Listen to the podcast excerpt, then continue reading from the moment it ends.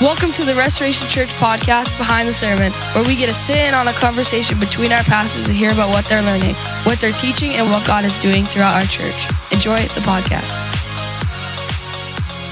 Hey, welcome to the Behind the Sermon podcast. I'm Pastor Nate, and I'm joined here with our guest speaker today, Pastor Dennis Marquardt, and also his wife is here, Bevy Joe. Will address that she's in the room. Hey, Bevy Joe, but she's not going to talk. She's just she's going to do sign language on the podcast, and uh, and uh, so and in the room. if you're watching on YouTube, you can listen to her there. Um, just kidding, we're not on YouTube in case people go looking for the link.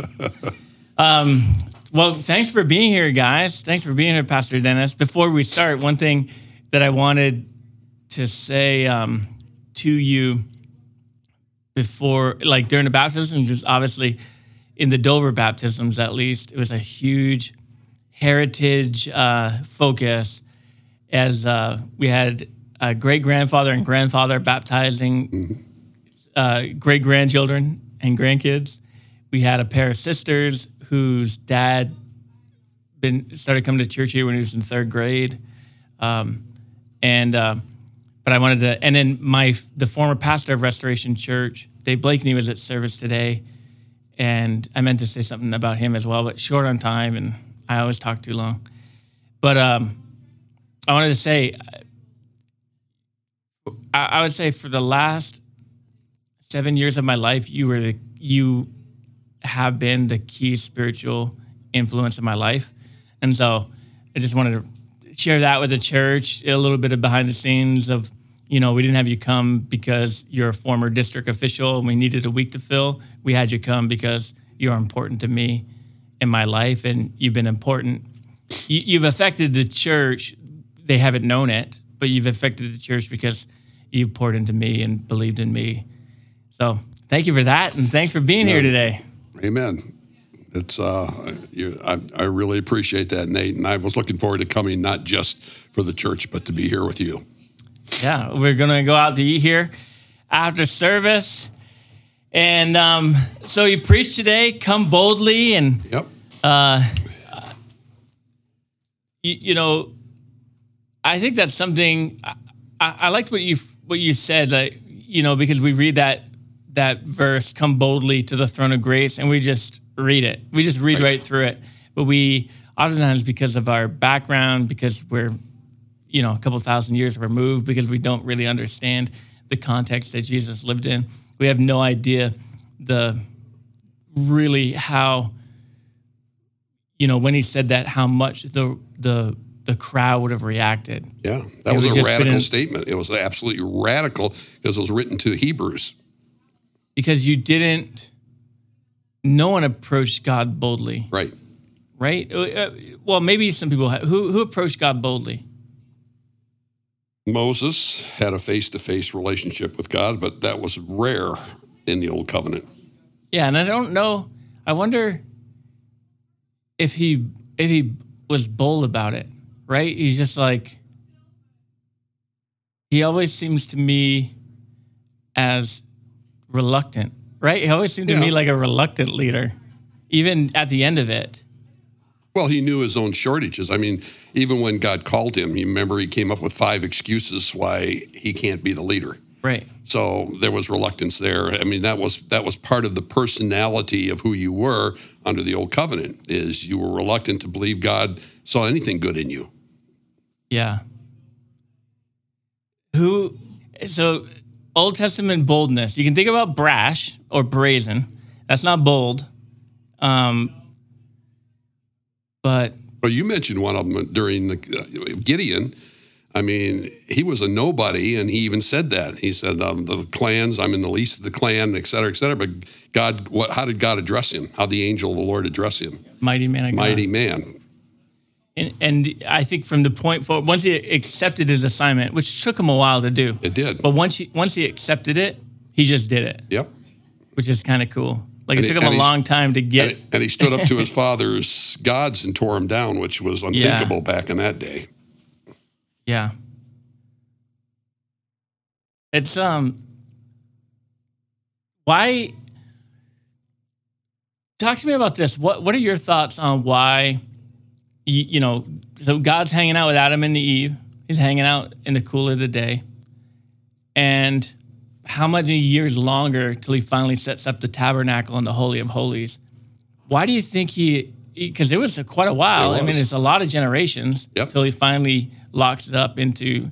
He, he designs the tabernacle and Well, before do you, think- got before yeah. you get there, God saw that the whole earth was wicked, and up to Noah's day, when Noah was only about a few generations past Abra- or Adam, um, so God saw so wicked, He destroyed the whole earth back at that time to start over. So they weren't ready for a tabernacle because they weren't even interested in God.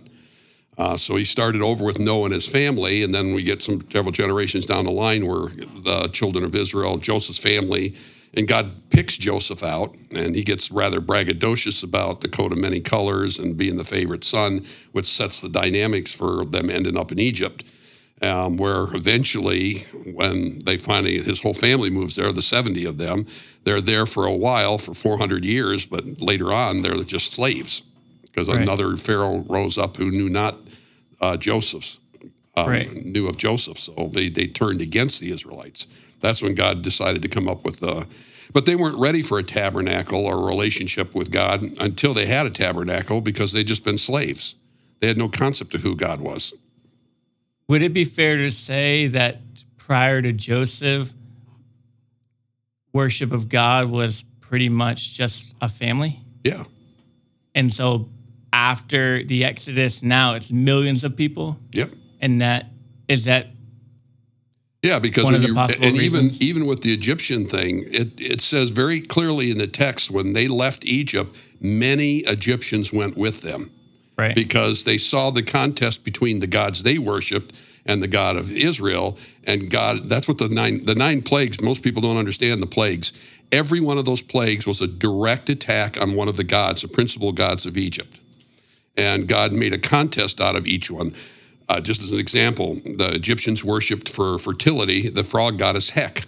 It was a woman's body with a frog on a head she was the god that women would go to to worship at the temple of Hek to want to get pregnant and have and for fertility.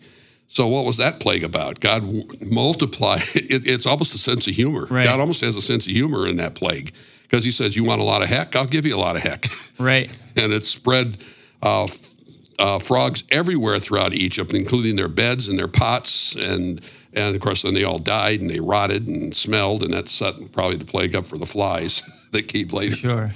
But that was a direct contest. So after nine of those, the principal god was Ra, uh, which was the sun god. That was the, one of the last plagues before the, the killing of the firstborn.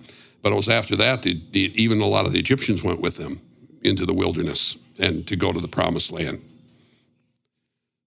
So it was national at that Right. point, and then it was open to the world, which was God always wanted that. God always wanted the whole world to know Him, but that was a tough assignment and under an old covenant. Joseph, as you brought his name up, he's probably a clear example of boldly going before Yeah, God. yeah, he never questioned anything that Right. God said, and he was almost he had an innocence, or uh, in a good way, uh, he was naive about what God said. He, he just knew no limitation. Oh, I just I just had this dream. And look how God used him because Yeah. he was bold. Yeah, Just what would happen if we were all bold in our relationship with yeah. God? Yeah, it's just um, you know, we would take on the identity of prisoner. The, Mm-hmm. the, the the Pharaoh wants to talk to you. Well, I'm just a I'm just a prisoner. He needs to go find someone else. My best days are behind me. A- a- anytime I've tried to do anything good, it's only ended up worse for me. So he, Pharaoh can go talk to someone else. But it was just like Pharaoh wants to talk to you. He had a dream. Oh yeah, I'll tell him about his dream. And he's just always willing. He never he never held back at all, and always moving forward, always doing what God wanted. So the tabernacle gets set, then the temple Yep. gets built. Talk to us about um the high priest. You, you know, and first, why would anybody want that job? Exactly. Especially Right. after a couple of them didn't make it. But but did you you know, why do you think God set it up that way where one guy, one time a year, why, what, what, what do you think was the, uh, the reason, the reason for that? Well, if you in the New Testament says all that stuff in the Old Covenant was meant to be a school teacher, was meant to teach that God was desperately trying, but in an unholy condition where man still had, didn't have a full propitiation. There hadn't been a complete sacrifice for sins made. That's why they were constantly sacrificing. Over, they had to make sacrifices over and over and over again, because it only temporarily covered their sin. It didn't remove them. So, to the old covenant, you had a holy God and you had a bunch of unholy people. So, it was hard to come into God's presence, and God selected one person to represent all of them. By, but that was still his message. His message in all that was still, I want to be with you. Uh, and that was the ultimate promise for the prophesied uh, Messiah that was going to come. His name would be Emmanuel, God with us. Uh, that that phrase is used frequently in the Bible too. God with us or God go with us.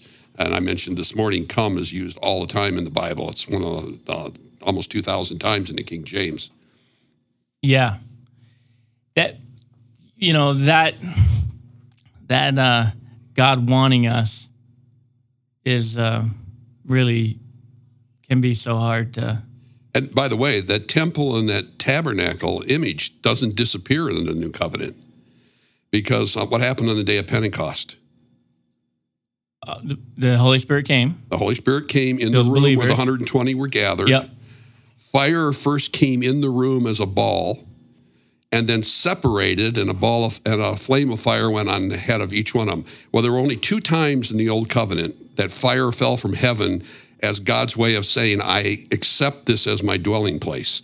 One was when the tabernacle was um, was uh, dedicated in the in the wilderness.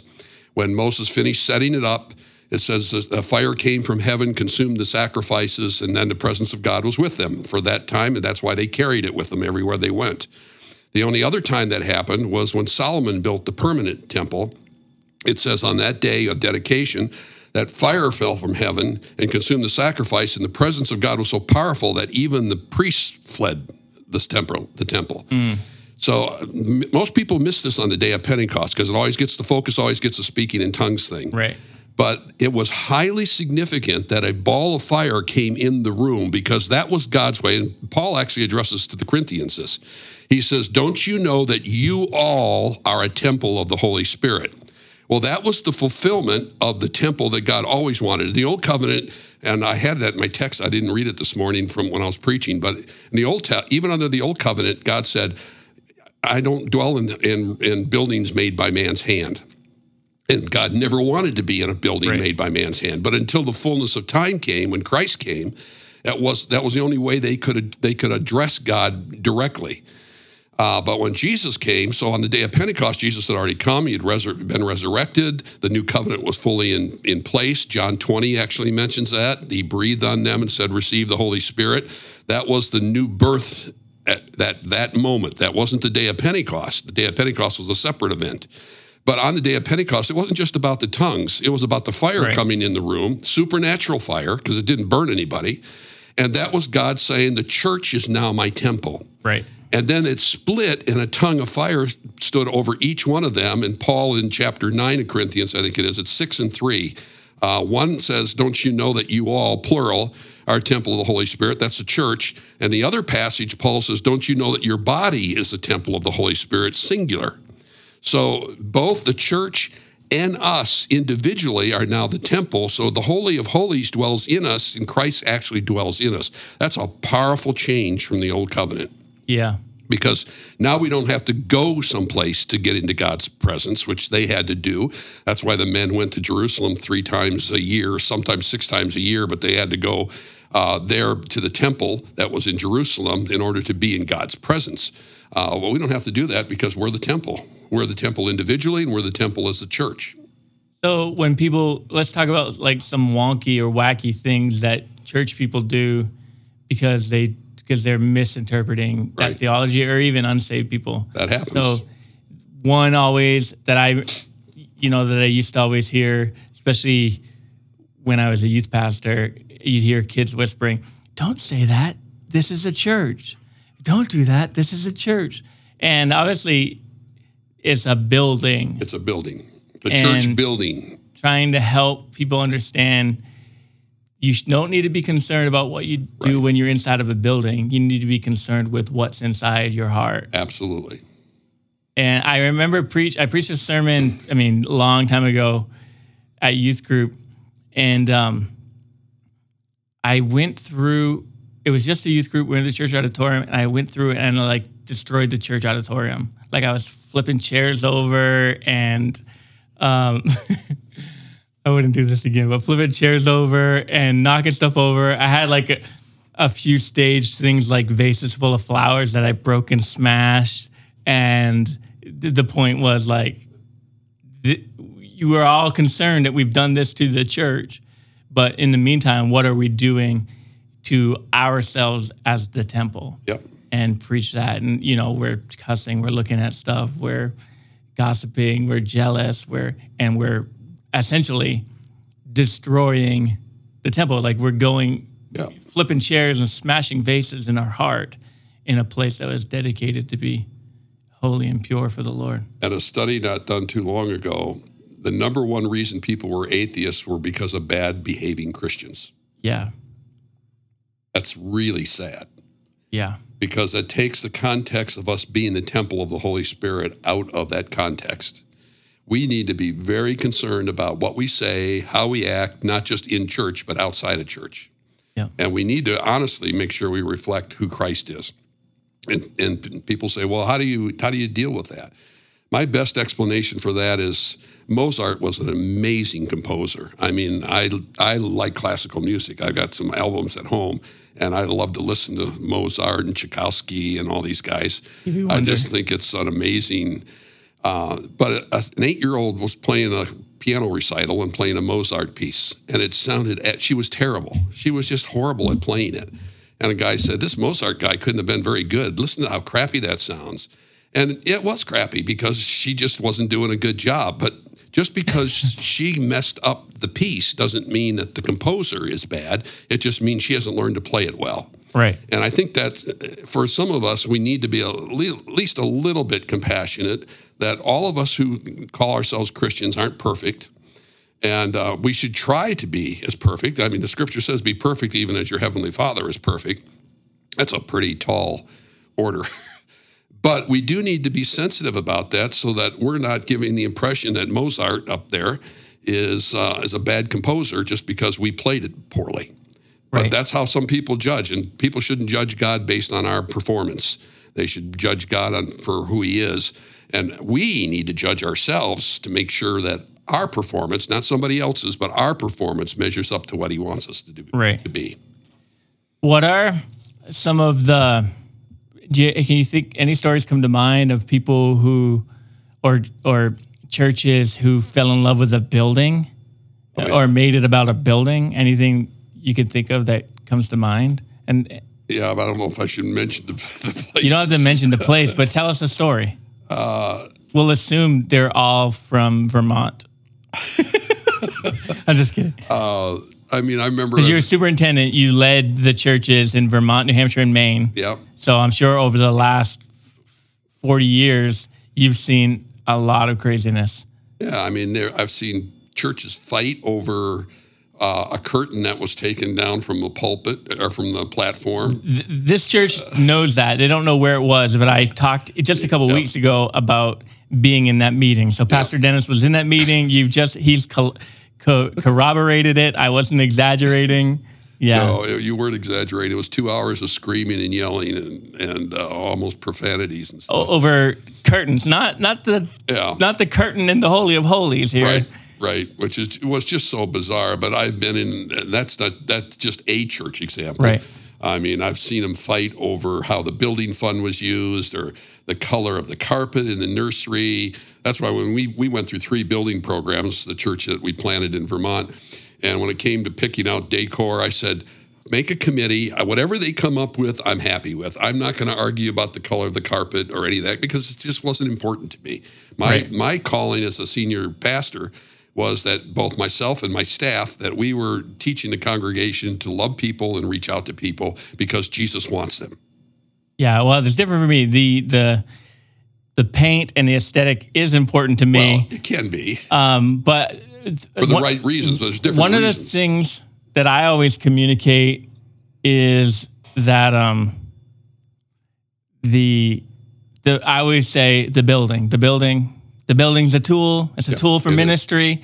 Even like yesterday, I messaged the church and I was like, um, church tomorrow, backspace, backspace. Church service tomorrow is going to be unreal. And I always make sure I add church service when I communicate. It's like just little subtle things I'm trying to do. That's um, good. You know, we want to steward the buildings well, take care of the buildings well. But if we get the opportunity, let's sell the building and build a better one. Let's sell the building and move to a different one. You know, the only thing that I hate is when a church turns into a bar, or as I most recently saw a couple weeks ago, uh, church was a dollar dollar store. It was a Dollar Tree in Boston Ooh, and uh, it, the one in Berlin, New Hampshire, the church is a casino now. I don't know if you saw, ever saw that one when you were up there. Oh. And so, it, listen, if you're selling the building and it's and you've moved on because you've outgrown it, great. But unfortunately, that's not what's happening. Churches are closing down because they are protecting a building. They're living for the wrong things. They're fighting over the wrong things, and and and they're not realizing the building's nothing. The, caring for the building's nothing. One of the things that I've, I don't, I don't think I've said it in a long time, but definitely back when we were launching um, the Dover location, or when I just become lead pastor around the same time. But it was uh, people, not steeples. And in this area, especially in New England, you always see those thermometer signs outside of churches save our steeple, save our steeple. But in the meantime, we're in the least church region in the country. Three million people in northern New England didn't go to any church today, Right. let alone the ones who aren't preaching the gospel. And there's no concern for save the people in our community. Right. It's about steeples. And our focus is not to be building preservation. right. It's about eternal souls. Yeah. And and uh, just to make a clarification, the building is important as a tool, but it's not an idol. Right. and I'm supposed to worship it. it does, it's no more sacred than any other building except when we're present. God's presence is with us. So it's sacred for those moments we're to gather together because we are his church and we are in a church building. That's Yeah. all it is. Yeah. Uh, that whole and so we need to be concerned about the temple The real that temple. we are. Yeah. Yeah. That changed on the day us. of Pentecost, didn't it? Yeah. So, you know, you've been following Jesus for a long, long time. Uh, What what have been the things you've been doing to maintain your temple? How do you keep it right? How do you keep it as a so, or- I'm, a lot, I'm a lot less focused on issues and stuff now that I'm not a district superintendent. So I'm more focused on what we can do together to minister to people. We try ministering in our in our neighborhood to people by giving them. We I have a lot of fruit and food, so I always invite my neighbors to pick fruit from us. We started a home fellowship group in our in, in our house, so we have about twenty some people that come every Tuesday night and they're almost all new believers or they're just new to the church that we attend when we're there. I, I want to stop right there and commend you for that, right? Because so as a young pastor, I'm I've seen this more than once. So you know, so I'm not thinking about anybody in particular. I'm thinking about a lot of people in particular. but of guys who stepped out of their ministry assignment or retired and they're not going to church anywhere. Ooh, well, that wouldn't be us. It- yeah. And so you guys from before you retired, you were already plugged in. You already had a home church in your town you live in. And then once you retired, you went to church. Yep. That's novel concept. Unless I'm out preaching, that's where we are every Sunday. yeah. And you're part of a, s- uh, we would say a circle. So you're Yeah. part of a home group, but a Yeah. circle at your church, at people over out. I mean, it's just unbelievable. Here's someone, a couple who's been serving the Lord a long time in ministry, and they are living what they were preaching all these years. It's, I would, I would say it's not rare, but it's just you. You just always hear the horror stories, and I just want to point to the church, to you guys that, you know, of you weren't just playing pastor. You weren't doing pastor as career. You did it because you love Jesus and you wanted to help other people the love church Jesus. is literally the body of Christ. It's absolutely important. That's even when I was a superintendent, I didn't didn't care that much about what the district office looked like. I didn't. I, Twenty years, I never fixed. We never did any major renovations on the property uh, because I was more interested in the churches and our pastors uh, and them being healthy. That was my biggest focus, and uh, and I don't regret that one bit. yeah.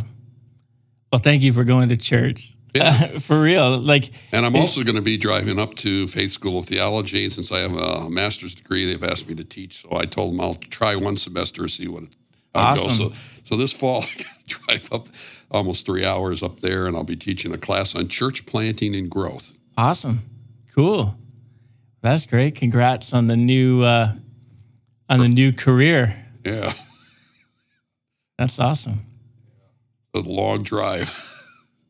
I don't know if we've got anybody coming in there, but Pastor Stephen and his wife both graduated from Faith School. Yeah, we got a lot. And then uh, Mike Tremblay was in the youth group here, but just became youth pastor in uh, at New Life Assembly. He just graduated from there, him and his fiance. So that's awesome. Excited to have you up there. yeah, it'll be different. So listen, other things you can think through in the message in the message or anything that you didn't have a chance to put in there. No, I think the only that would have been the only other thing I was going to expound a little bit on was the temple, and um, because it still is a, a part. And Jesus said, "I didn't come to destroy the law; I came to fulfill it."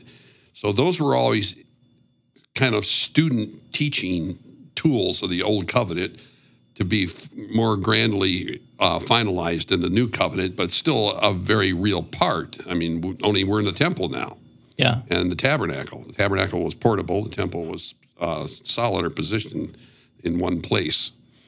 How do you think the temple is going to get rebuilt? Right, because I think most of us believe that the, you know, according to scripture and prophecy, that the temple will be rebuilt. Not everybody believes that, but I think most of Christianity believes Yeah, that. and within our tradition, that is true. And uh, ironically, I don't know if you've been following the news, but I went over to Israel back in before 2020 sometime. I don't remember what year it was.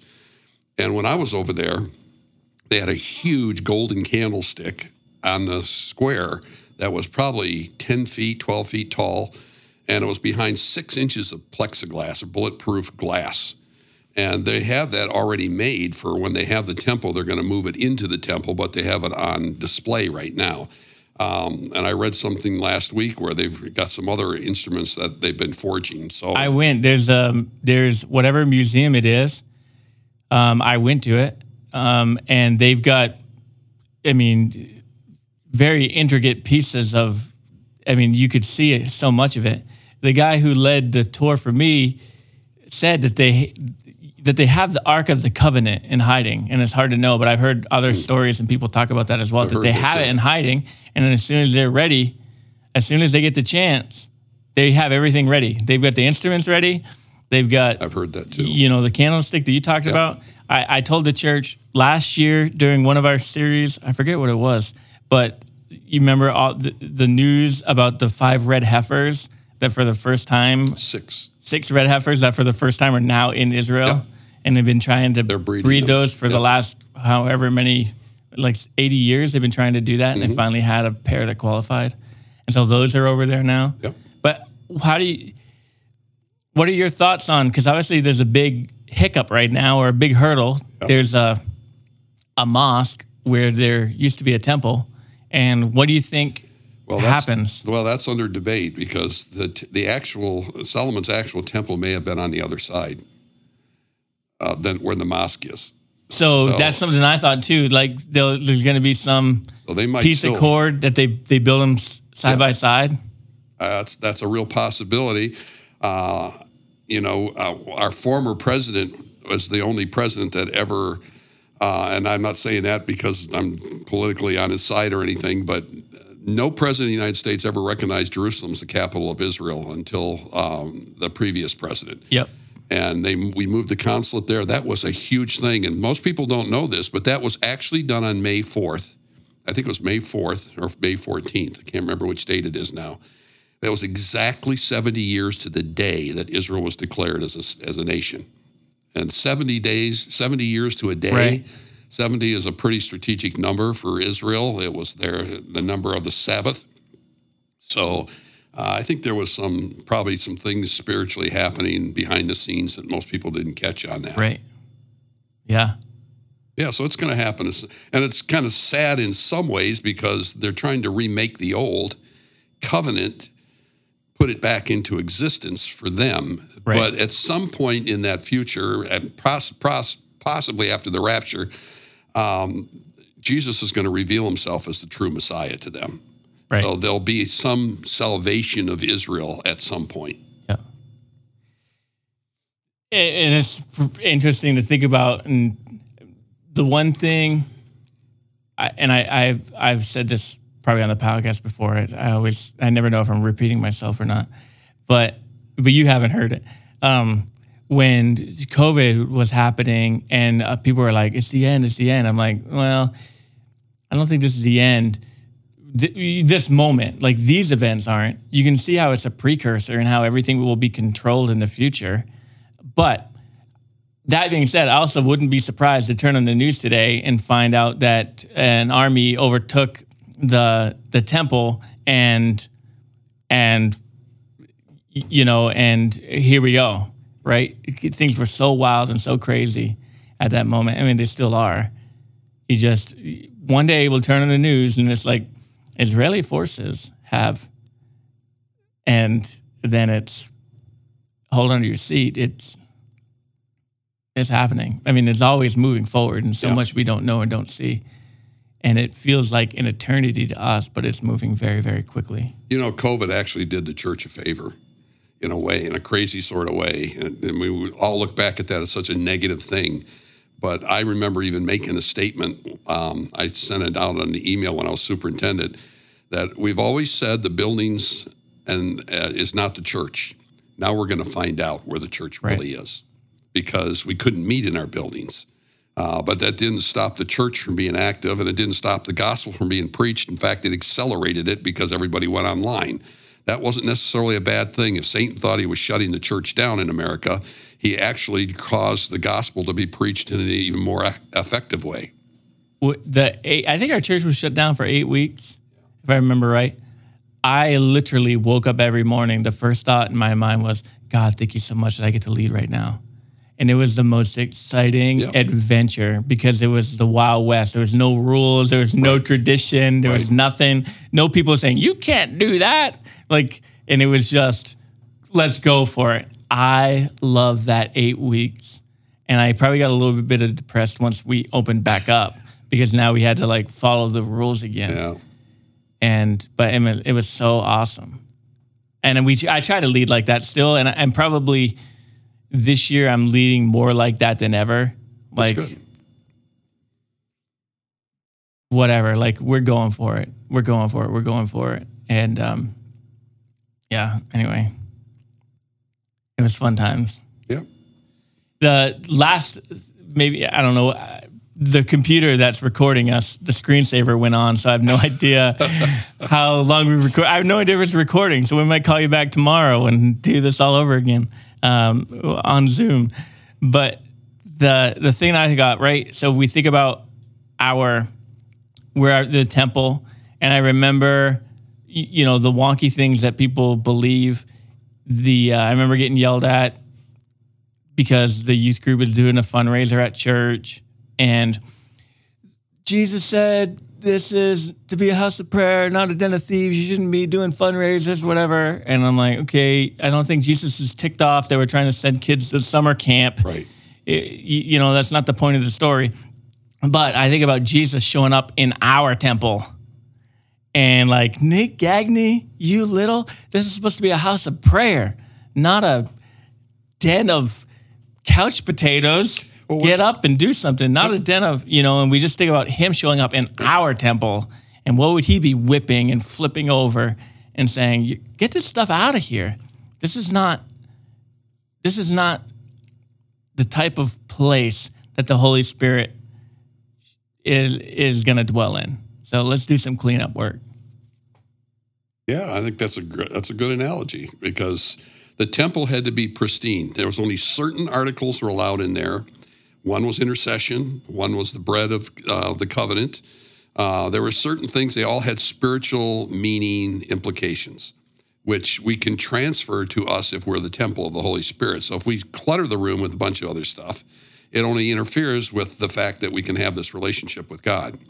So that's our job our job is the, the Levites' job was to maintain the temple, except for the Holy of Holies. Only the high priest could go in there. Uh, but there was just one item in there, anyways, and nobody else went in there except him once a year, Yom Kippur.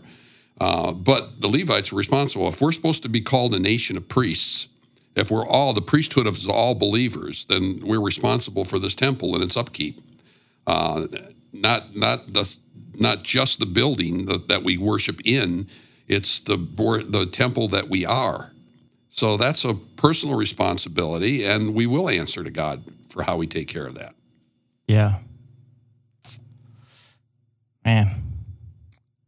Well, listen, thanks for coming and preaching today. You got to be here on a big day. Yeah, that was cool. I don't know. I we had uh, some people not show up who were scheduled to, who signed up to be water baptized. I don't know how that works. Wow. But we also had some people sign up today. So I haven't heard what the total was at all locations, but um there was 14 in Dover and there it was I never heard what the other locations was. I thought someone had texted it to me. But I think um, we did. We had over 500 people in service today, Great. which might be that's definitely a July record for sure. For sure. I don't know what the same weekend was last year, but it was not 500, I'll tell you that.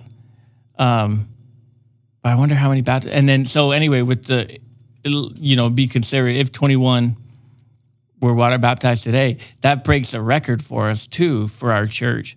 That in a single calendar year, um, in 2021, we water baptized 66 people. And that was the most we'd ever done in a year. So we passed that today. So we, we, we, with 21 people, it would have put us at 70 for the year so far. And um, yeah, it's like, it's people like Hayden today, the teenager who three weeks ago was not a Christian, gave his life to Jesus at summer camp, and, signs up to be water baptized three days later. Um, yeah, special, special stuff. And it happens because of your prayer, because of your leadership. Um, you know, you're a huge part in that because you believed in me, because you invested your time, your energy, your encouragement, your prayers into me and the Restoration Church. And anyway, not sharing those to brag, but sharing those to say that's part of your victory too. Like it's unbelievable. And thank you, like from me, from the church, from the staff. Thank you both for, um, you know, for for everything over over the last. Uh, I don't know how long I've been lead pastor now, but 2011, so the last 12 years. Um, you guys are awesome. We're so glad that you came here today and ministered. Thanks for a great word, a great job, a great song at the end, Baby Joe. And uh, yeah, we love you. We were very honored to be here and excited to see the church. The temple was meant to bring people into God's presence. The church is meant to bring people into God's presence. That's why it existed. And baptism just reflects that people have come to uh, have fellowship with God. Yeah. Good job. Keep it up. Proud We- of you. Thank you. We usually close with like a book or a podcast recommendation or even a sermon series recommenda- recommendation. Anything that you've ever found particularly helpful on studying either ourselves as a temple or getting background history on the temple or tabernacle? Uh, most stuff's commentaries, and we occasionally we recommend a commentary or a different like a different type of study Bible. I just didn't know if there's anything that you've ever. If you want to get Used. something that's reasonably priced, uh, Tyndale has paperbacks on all the books of the Bible. They're different authors. They're authors who are experts on those particular books. They're usually very inexpensive, um, and I highly recommend because they're very accurate. They go into enough detail; it doesn't overwhelm the average believer, and um, but there's a lot of good, great information in there. There's another book called Manners and Customs of the Bible. I can't think of the guy's name. That's the um, the author of that, but that's a great book too for digging a little deeper into the customs and the manners of the time. That's actually what sparked my sermon. I was, I was, several months ago, I was listening to a guy talk about how crazy that verse was in Hebrews 4:16 when it was given to a bunch of Hebrews. And and I've Right. studied the book all the time and never thought about the context of that and thought, wow, that's so radical. This this needs to be a sermon.